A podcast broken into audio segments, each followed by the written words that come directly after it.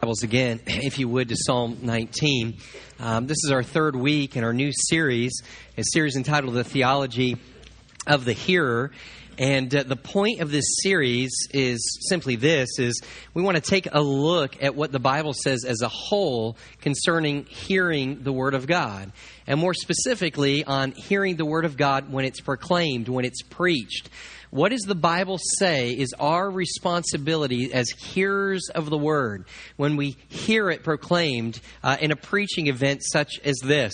Uh, do we have any responsibilities? Should we be preparing for it? How should we view it? And so we've started that study a couple weeks ago, and my desire is to give you a different theological truth each week uh, that I've named or termed um, hearing aids.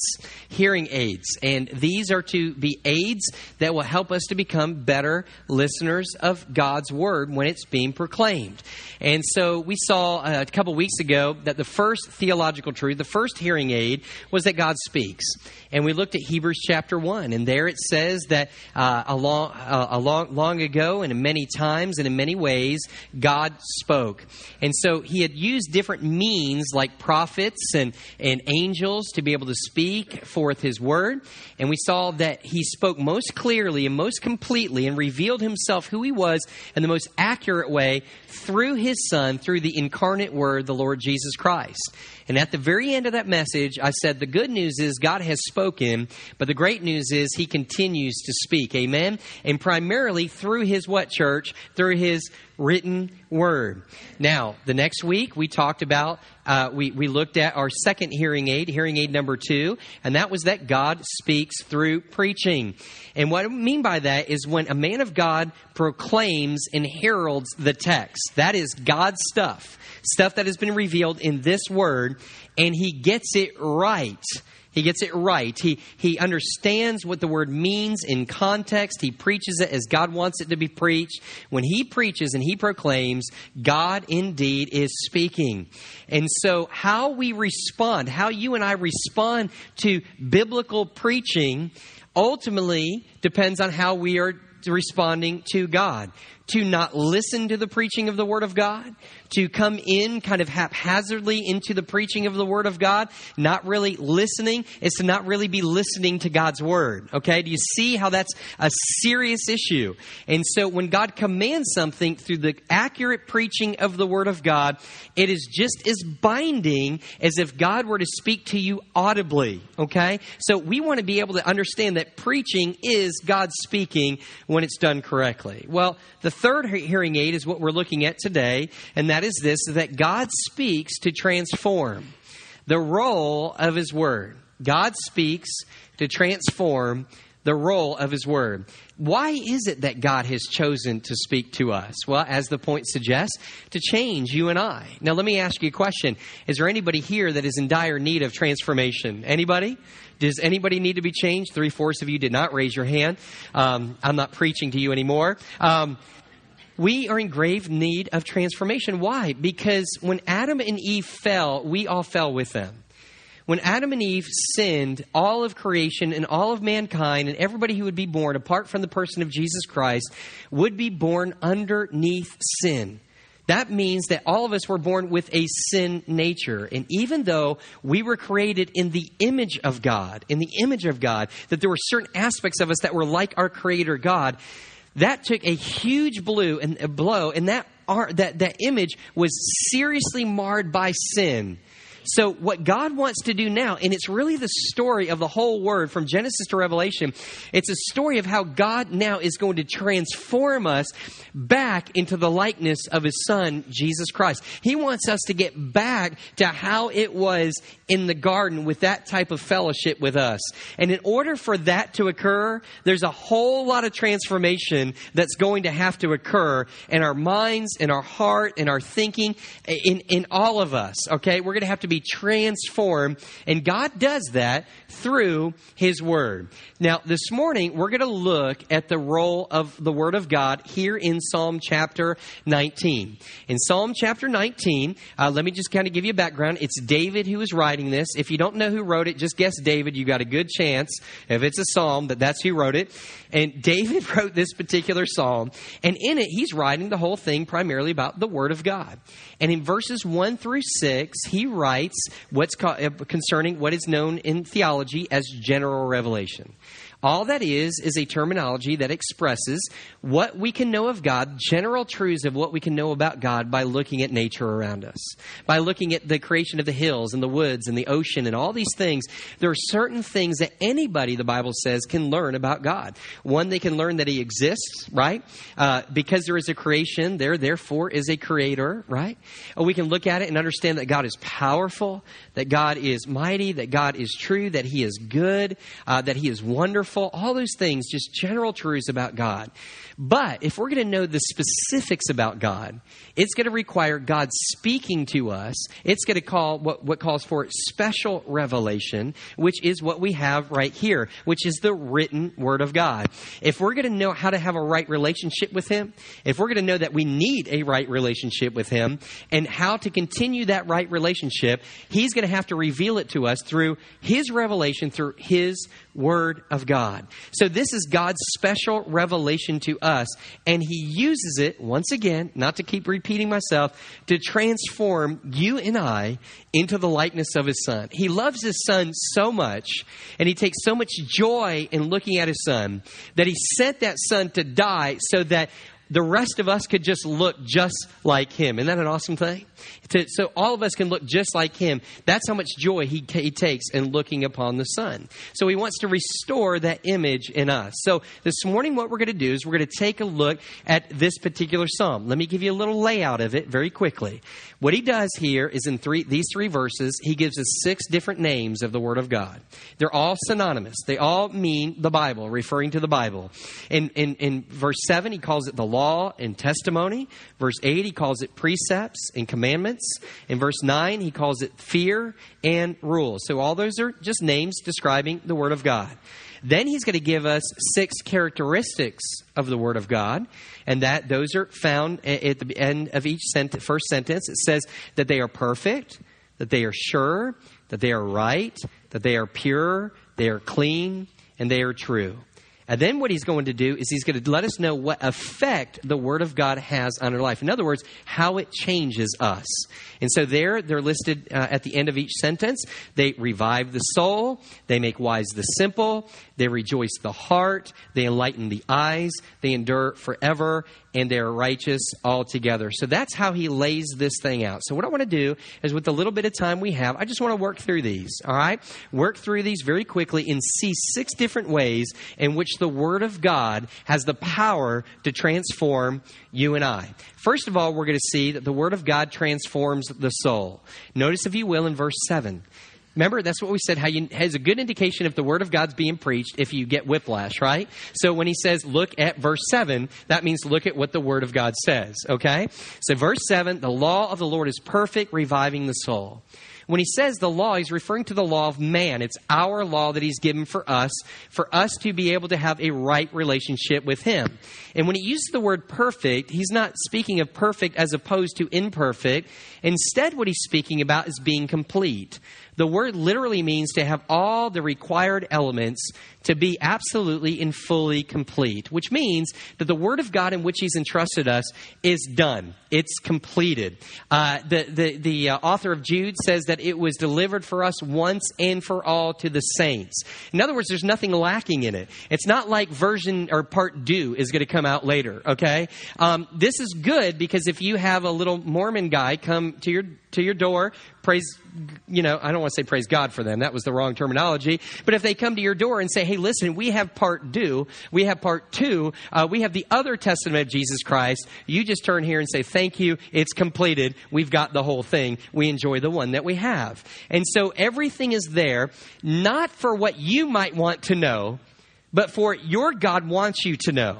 specifically of everything there is to know concerning life, that is eternal life, and godliness, that is growing in likeness of God, the process of sanctification. Everything is there, and I cannot tell you how wonderful news this is.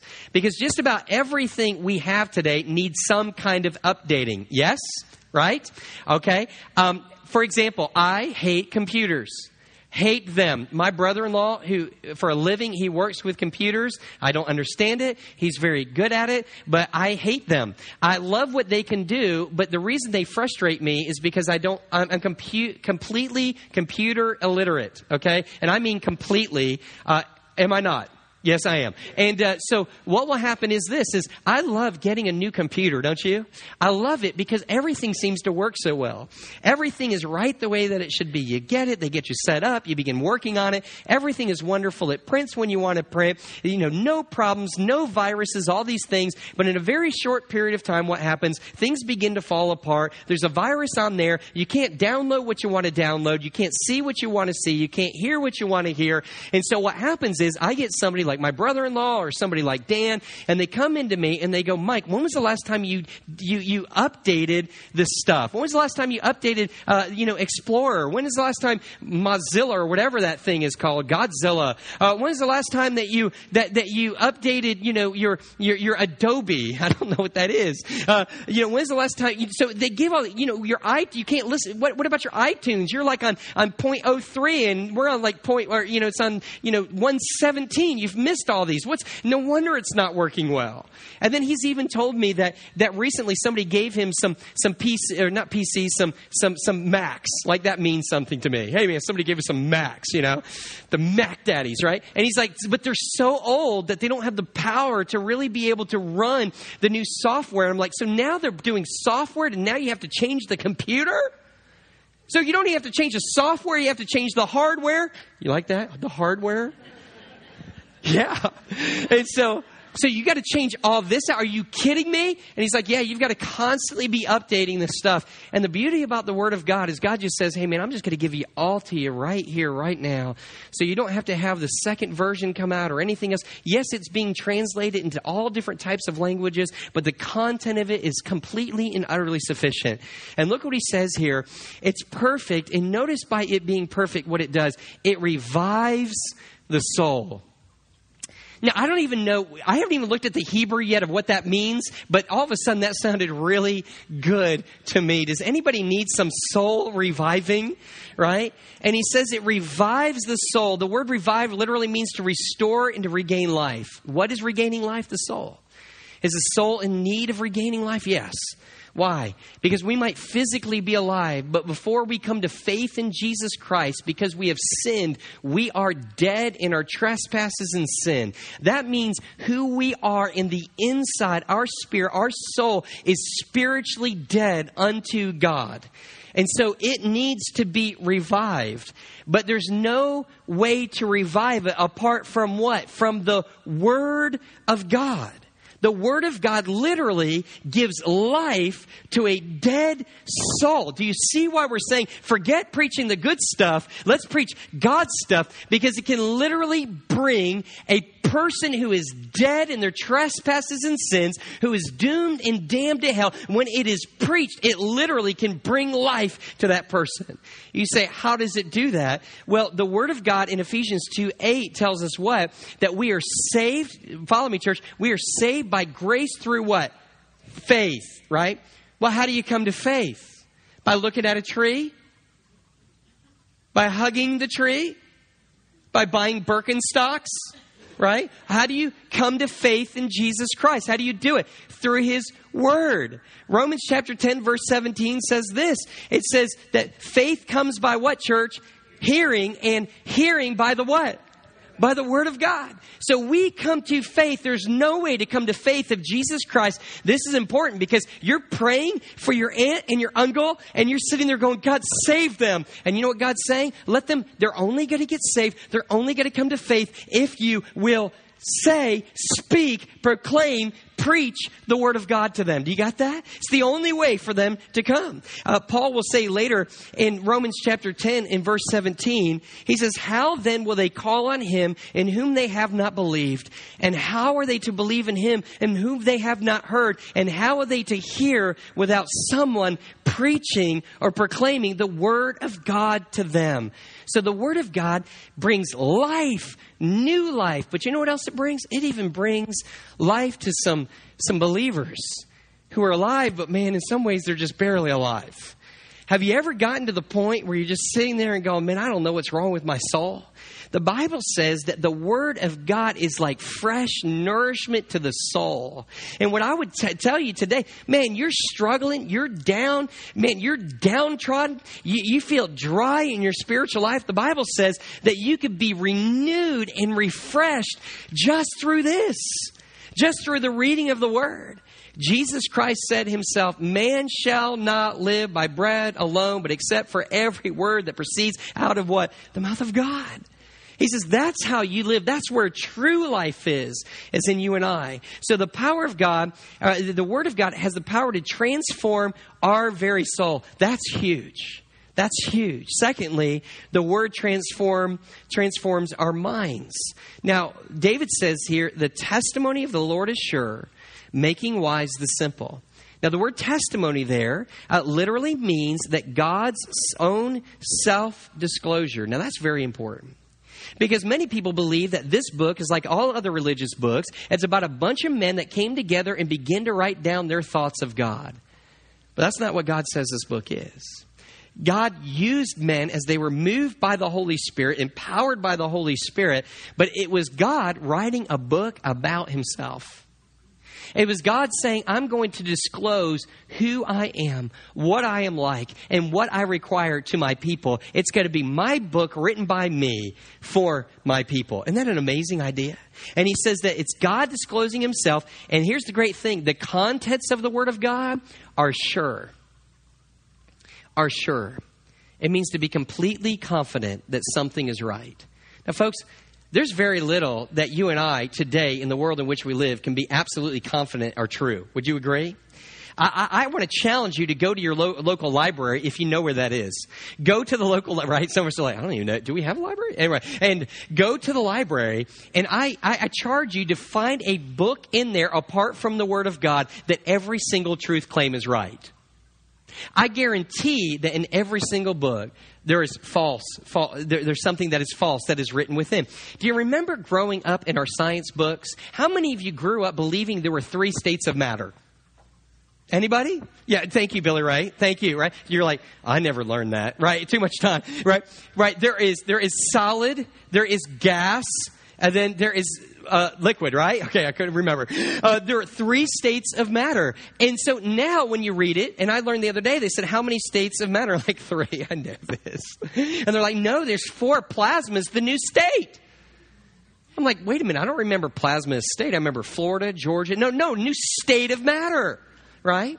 And so we, we constantly they're they're changing all of these things, all of these truths that we thought uh, while we were we were growing up. I remember remember the science project that you did with all the little planets. Remember the little foam balls? You went to Marshalls or wherever it was, and you got Michaels, and you got the little stones, and they were all rotating around, and you thought you were cool until you showed up, and all thirty other kids did the same exact science experiment, right? And when I was growing up, there were nine planets. There's eight planets now. You see what we're saying? Now, now, some of you are saying they're going, I don't remember school. Well, then hopefully you'll remember this. Dear, let me give you another. I could tell I'm not connecting. Billy Ray, you and I are the only ones who are connecting on this. Do you remember when you were trying to lose weight? Do you remember when they sat there and somebody came out with this great idea? Listen, it's really the fat that makes you fat. Eat all the carbs you want. Right? Do you remember that? Uh, you eat now.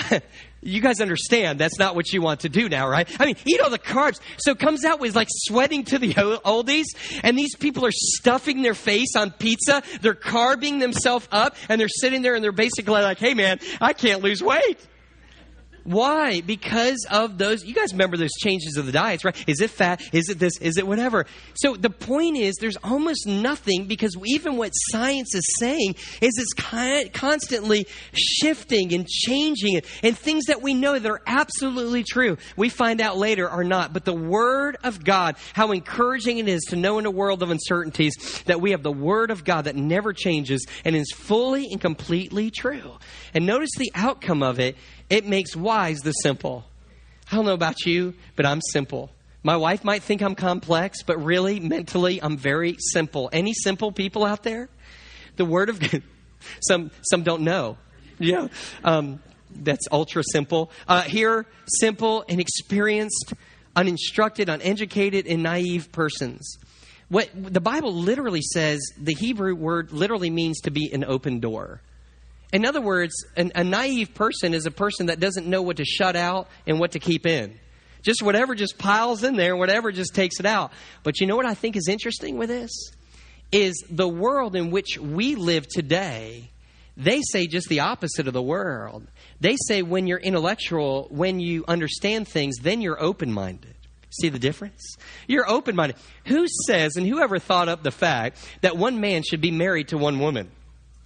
Or one woman to one man. That is so close minded. You need to open your mind. What the Bible says is open your mind and be an idiot. Open your mind. He says what you need to do is you need to know when to close your mind, keep stuff in, and to ultimately be able to keep it out. That's why some of the most intelligent people I know are the biggest idiots I know. And I say that in love. I know that's hard to say in love, but there are people that I know that are off the charts intellectually, have more degrees than their thermometer. I mean, they are incredibly intellectual, and they make the worst decisions in their life. They can't, they have no clue how to keep a marriage together. They have no clue how to raise children. They have no clue. And you're sitting there and they're claiming to be so smart, but really wisdom, which is described here, which means a wise way in which to live, how to live your life. Guess what? You don't have to have all the book smarts. All you need is this book smart.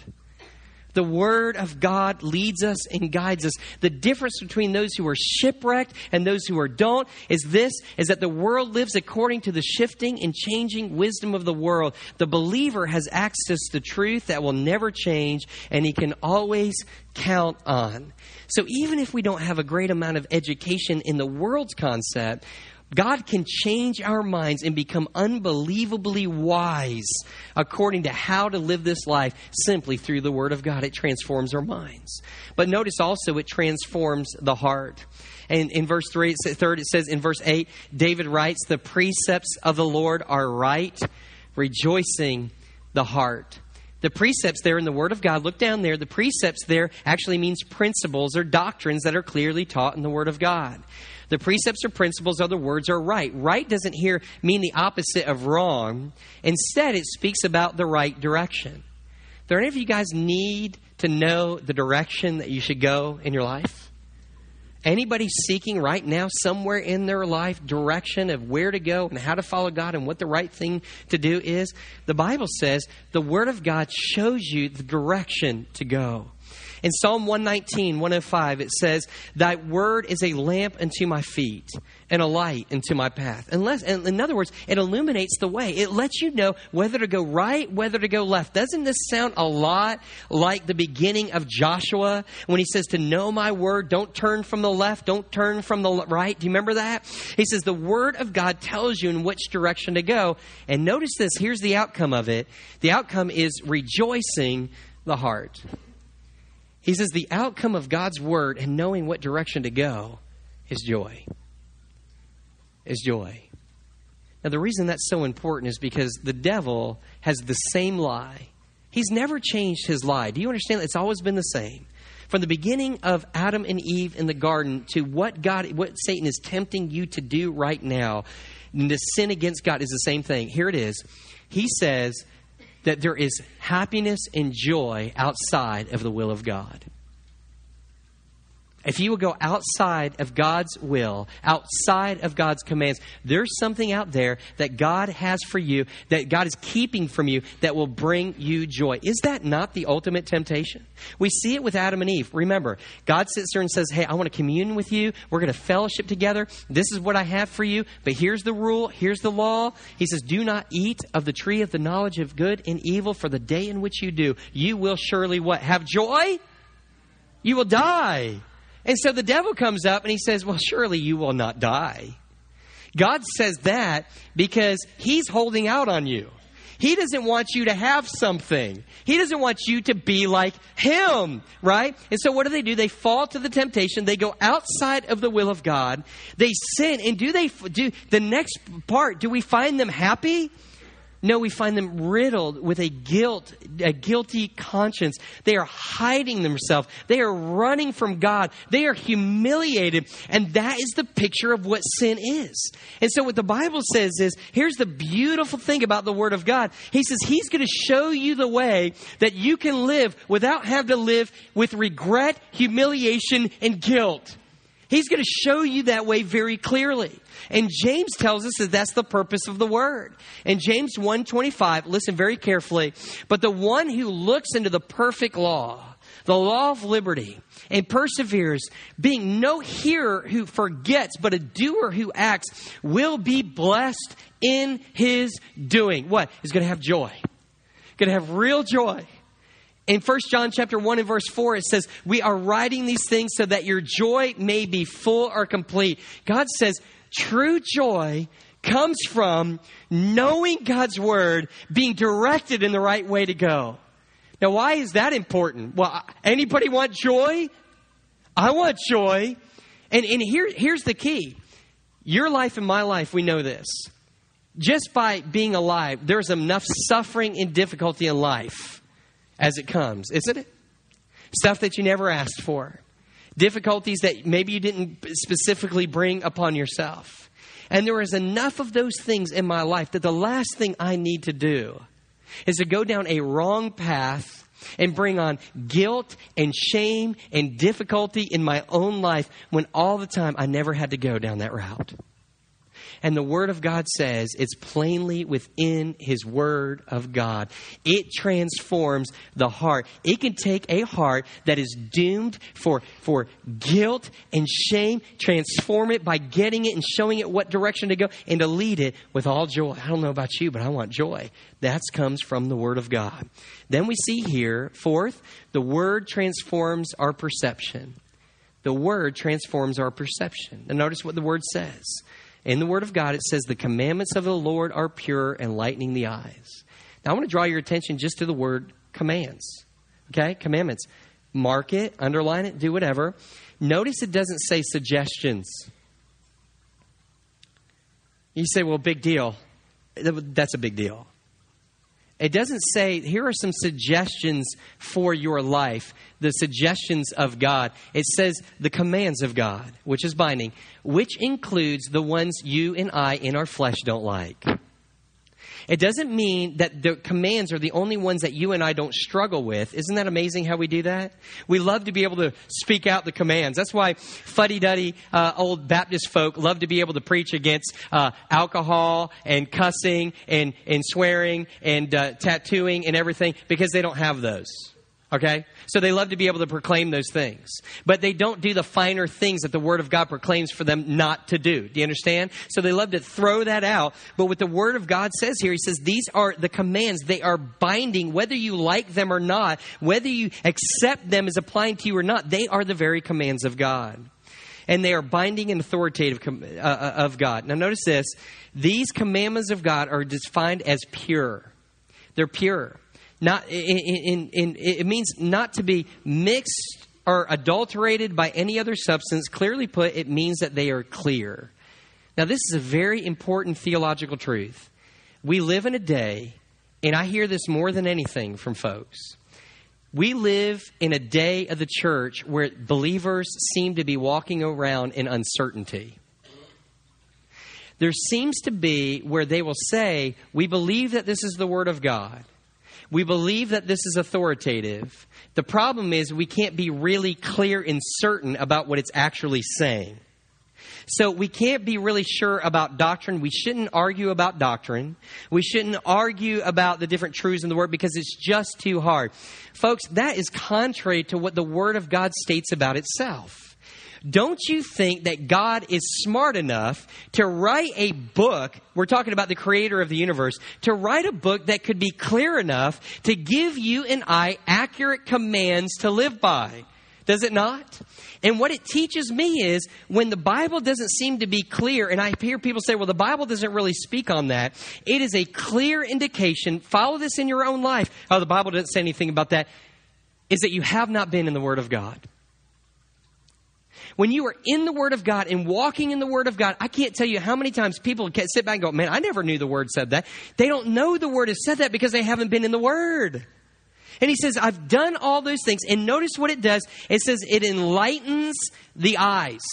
Now, let me give you an example of what this means. In other words, I think what he's talking about is you begin to perceive things the way that they really are. Do you know what the difference is? Some of you guys who have grown in your Christian walk, if there's been grown in your Christian life, you know that you see things differently than you used to, right? That's what I mean by the perception changing. Okay? Now, let me give you an example of this. Uh, many of you remember a little over a year ago, my brother uh, dying, passing away from cancer, and I was going to do the funeral for him. And so, when you're doing a funeral, everybody has a word they want you to share. Okay? Everything they want you to cover, to say.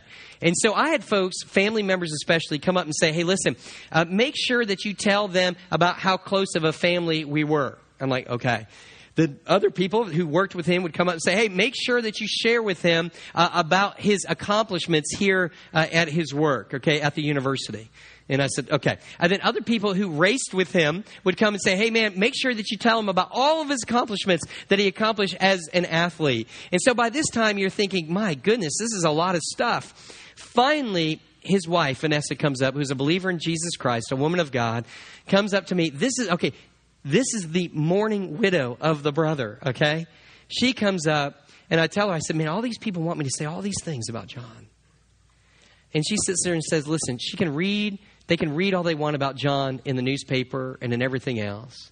This is your one opportunity to share the gospel of the Lord Jesus Christ to all those that John had an impact in.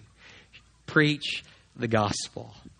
Now, folks, for a woman who has just lost her husband for four months, had to carry her husband, pick him up to get him on and off a toilet, and whom her, her, whole, her own husband died in her arms by having his bowels explode within him,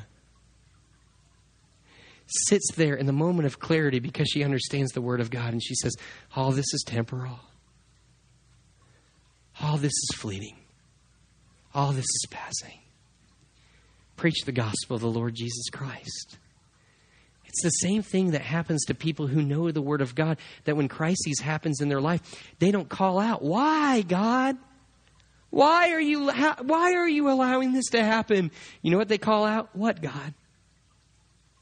Or how God? What do you want to do in my life through this difficulty? Not why are you bringing this?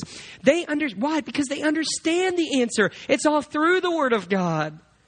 He's allowing those things to happen so that why we would become more like him through patience and refinement and through sanctification. We know those answers, but that is reserved for those who know the Word of God. The Word of God does what? It transforms our perspective. Fifth, the word transforms our attitude. Anybody need an attitude adjustment? Or any of your spouses here need an attitude adjustment? No, don't do that. Listen what it says though specifically. He's going to tell us where our attitudes need to be changed. Verse 9, he says, The fear of the Lord is clean, enduring forever. What does he mean by the fear of the Lord? What he's talking about is he's talking about the outcome of what the Word of God does. It literally, remember your mama saying, Boy, I will put the fear of God in you. Do you remember that? That's before we got turned in. You know what I mean?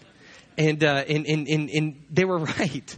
That you understood. Well, what the Bible does is this, is because it is a book primarily about who he is, about his glory, about his magnificence, about his power, about his will, what it does is when you read the Word of God, you have it has a tendency of putting you in your place.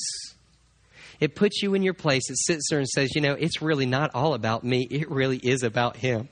I am but a speck. I am but an extra. I am the key grip in this great monumental movie that God is putting on. I'm glad just to be able to have a part, man. And so what he says is it shows us and it humbles our heart. And notices the fear of the Lord is clean. Clean means that it's undefiled. Everything in this world has been contaminated with sin, which means that it is marked and it is continually decaying. Everything else is ultimately passing away, except for one thing. What? The Word of God. The Bible says in Matthew 5:18, it says, "Truly I say to you, until heaven and earth pass away, not an iota, not a dot will pass from the law until all is accomplished." Matthew chapter 24, verse 35, Jesus says, Heaven and earth will pass away, but my words will not pass away. You know what he's saying? He's saying he's changing our attitude through the Word of God, not only our attitude towards who God is, by being in it, we see how great He is, we see how humble we need to be, but we also see the difference of His Word. And what we come to understand, listen, in our young people, adults, teachers, listen to this. What it teaches us is that there is no more relevant truth or relevant book than this book that we have before ourselves. It's the only thing that is unstained. I, I'm, I'm always interested when people sit there and go, the reason people are going away from the word is because they believe that this book is no, wrong, no longer relevant to today. It's only not relevant if you're trying to preach good stuff. But it is completely relevant if you're trying to preach God stuff. You say, how in the world is it relevant? Because no matter where you live, when you live, what your socioeconomic background is, what country you live in, how, all of these, no matter if you have a head, this is relevant. Why? Because every single soul has the same problem that they are doomed in sin and death. And the book goes beyond all that, and the Word of God teaches a person why they need Jesus, how they can be made right with God with Jesus, and how they can serve Jesus. Does that make sense? It doesn't matter who you are, it's relevant. So it changes our mind. It changes our mind, or excuse me, it changes our attitude. Now, here's the last one the Word of God transforms our view. And when I speak of view, what I'm speaking of specifically is ourselves, the view of ourselves. What I have found in my own personal life, and this is good stuff here because is what I have observed, and I have observed that I think that I'm better than what I really am. Is anybody? I think that I'm actually better looking than I am too. All right? Um, I realize that because Dan tells me all the time. Uh, I realize that, that, that in me, that I'm a better person and you guys are worse. You guys are worse than you think, but I'm better than I think. You guys with me? Oh, don't look all spiritual. You know what I'm talking about. All right. You feel the same exact way. Okay. So that's how we view the Word of God. Well, what the Bible says is this the rules of the Lord, that means the judgments of the Lord, all those that He's made throughout the Word of God and He makes in the Word of God are true. It means that they are spot on. God is not like you and I where we've judged somebody wrong. I've done that time and time again. Anybody? I've made a wrong judgment. I know that I have been judged wrong. When God makes a judgment, He is spot on. That's when we look in the Old Testament in books like Joshua and God wipes out an entire nation and we sit there and go, God? Is that right? That kind of judgment pouring out on them? Are you kidding me? And God sits there and says, My judgment was spot on. It was correct. But it's not only for them, it's also for us. Because what he's saying there is this He says, they're righteous altogether, not only the ones that he's made, but the ones that he makes on us. When you and I, when the word of God is being preached in the pre, listen, it's interesting to me how people come, will come up and they'll say, and they'll send an email or something and go, Did my wife talk to you? How did you know that I was guilty of this? I don't know. Well, I do. I'm guilty of it. So, you know, you might as well be too, right? But the reason is because when the Word of God is proclaimed, and the righteousness of God and the rightness and the commandments of God are that you know what? Our conscience within us and the power of the Holy Spirit, which we're going to talk about, right, judges us. It's not the preacher that's judging you. You are judged already. It's God judging you and me. And when you and I are overwhelmed with guilt and the need and the feeling, God, I need to repent, that judgment is right. It's right. It doesn't need to be explained away. People don't need to come. I, you know, I, am always amazed by people who are broken by their sin and all the Christians that come up and go, there, there, it's not that bad. You're good. Don't worry. No, let them, let God's word do its thing, man. Now, when they seek forgiveness, come around them and go, man, you've been restored. You've been restored through the grace and the goodness of Jesus Christ. Let's rejoice. Let's not look back. Let's look forward. That's the, that's the goodness of God. Yes. And so he sits there and he says that they are righteous all together. Listen to the power of the word. This is how he works in your life and mine. When the word is preached, okay, this is why not, not, not, not, not good stuff, but God stuff. When the word of God is being preached accurately, Hebrews 4.12 says this, for the word of God is living and active. I don't know any man's words that are living and active, do you? He says, they are sharper than any two edged sword, piercing to the division of soul and of the spirit, of joints and marrow, and discerning the thoughts and intents of the hearts. And no creature is hidden from his sight, but all are marked and exposed to the eyes of him to whom we must give an account. So, what it does is when the word of God is preached, when we first walk in and we think everything's good, man, I'm not, I don't have a care in the world. There's no sin in me. The Word of God is brought out. God takes the Word of God and is sharper than two edged sword, and it cuts between all that stuff, and it exposes afresh where you and I have gone off and where we need to repent and get right before the Lord Jesus Christ. You got that? That's what the Word of God does for us. That's how it transforms. So listen to this. Get this. The Word of God that He has given you this book, this book alone, is the only way for your soul to be made alive. It's the only one. This is it. This is all we have. Why would I preach anything else? You got it? Why would you want to hear anything else? It conforms our mind, it changes our mind, it changes our hearts it changes our mind in the way that we're able to what? To do to do the things of God, to be able to be wise, to know what to do. It's all here. To have the right heart, which means that God can change our heart by directing us in the right way. It gives us a heart to ultimately do what? To be able to have joy in our heart again. Only this book can do it. He says the perception. Only the Word of God can truly see you reality as it actually is. And you know what that does? That gives you hope, does it not? The people that have no hope don't see the perception. They don't see the big picture. But when you get into the Word of God, you sit there and go, life isn't all about this and about that and about that. It's about Him. And all of a sudden you have hope in your heart once again. Finally, about attitude, adjusting our attitude. When we sit there and we see God and we think we're greater than Him, we think it's about, you get into a Word, it humbles us once again. But the beauty of that is that's the place where God extends His grace. God says He rejects the proud, but He gives grace to the humble. Get in the Word of God, He extends his grace. And then finally, the view, a view of ourselves once again. And so notice this. No, notice this. I, I, I want to finish this up. No wonder he says at the end of this, verse 10, with all that in mind, the author says, More to be desired are they than gold, even much fine gold. What he's doing is he's talking about here, and he says that our word is our greatest possession. You tell me what car, what house, what 401k, what flat screen TV can do these things for you. None of it. He says, so they're more precious than gold, even much fine gold. He's speaking of his heart, of how he views the word. How does your heart and your view of the word match up with that? And then notice this what he says. It's not only his greatest possession, it's also his greatest pleasure his greatest uh, pleasure as well. Notice this. He says, sweeter also than honey and the drippings of the honeycomb. David is walking around. He, he doesn't have a convenience store nearby. So as he's walking around, he sees this great big beehive, and coming out of it is all of this honey.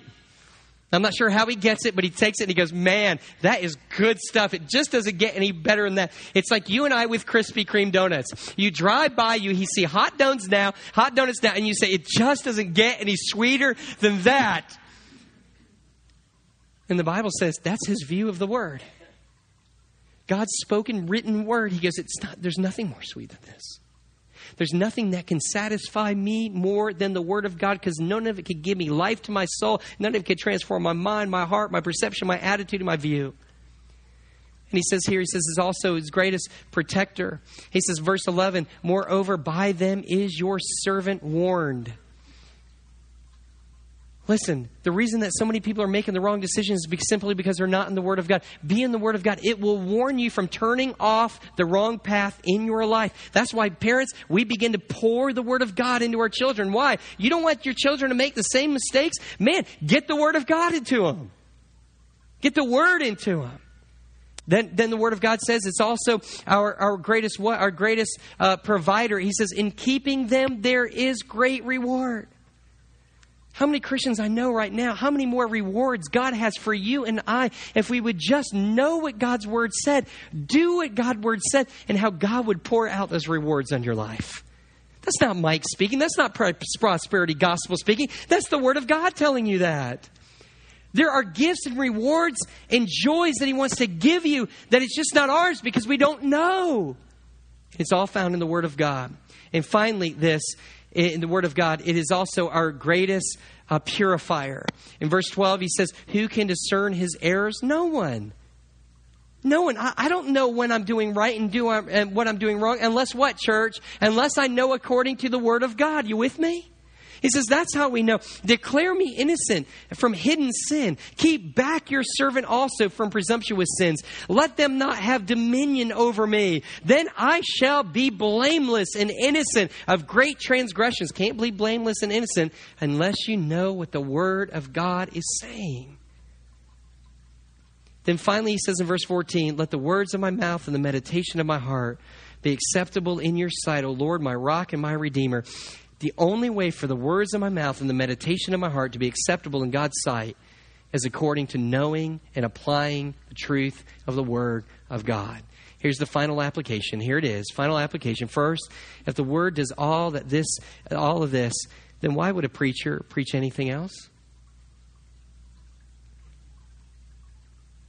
We said last week that there's preachers all over the place preaching good stuff, but not God stuff. Why would they preach anything else when only the Word of God preached can literally save people from hell? Why? But here's his second question, just as, just as important. If the Word does all of this, then why would you desire anything other than the Word? Why do you and I desire so much the E True Hollywood story? Why do you and I desire so much about what the PhD guys say? Why are you and I so worried about what that magazine says and filling our mind with all of those things when none of those things can have the same impact and transformation than the Word of God? Final point. The only way to truly be transformed is through the power of the Word of God. I'm just going to say it again. The only way, I, I don't know how to get this across anymore. That's why I chose this passage.